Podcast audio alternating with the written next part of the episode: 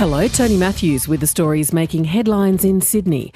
A report mapping poverty in New South Wales shows 13% of the population is experiencing significant economic disadvantage.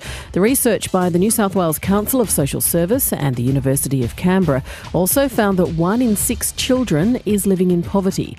NCOSS Chief Executive Joanna Quilty says one of the biggest concerns is the so called working poor there are more people who are working full time living below the poverty line than there are people who are unemployed.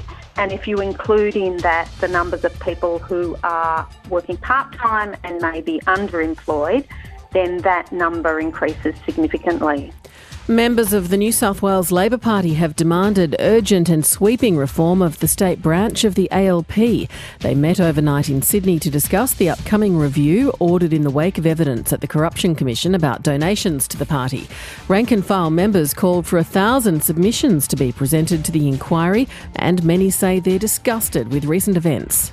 I'd like to see head office thrown out. Oh, it's been terrible. It's absolutely disgraceful to see allegations about the party that well, I joined in 74, essentially where you're seeing crimes being described night after night after night. Oh, just annoying. You know, how could people be so stupid?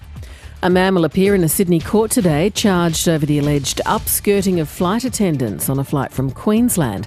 The 48 year old has also been charged with filming two teenagers while following them through a Sydney tourist attraction.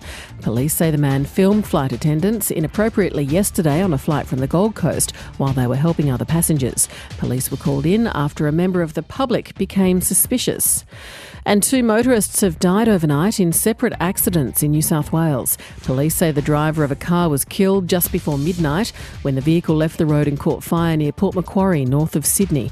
And early this morning, a driver died in a head on smash with a truck on the Barrier Highway, 100 kilometres from Broken Hill. For more details on those stories, go to ABC News Online.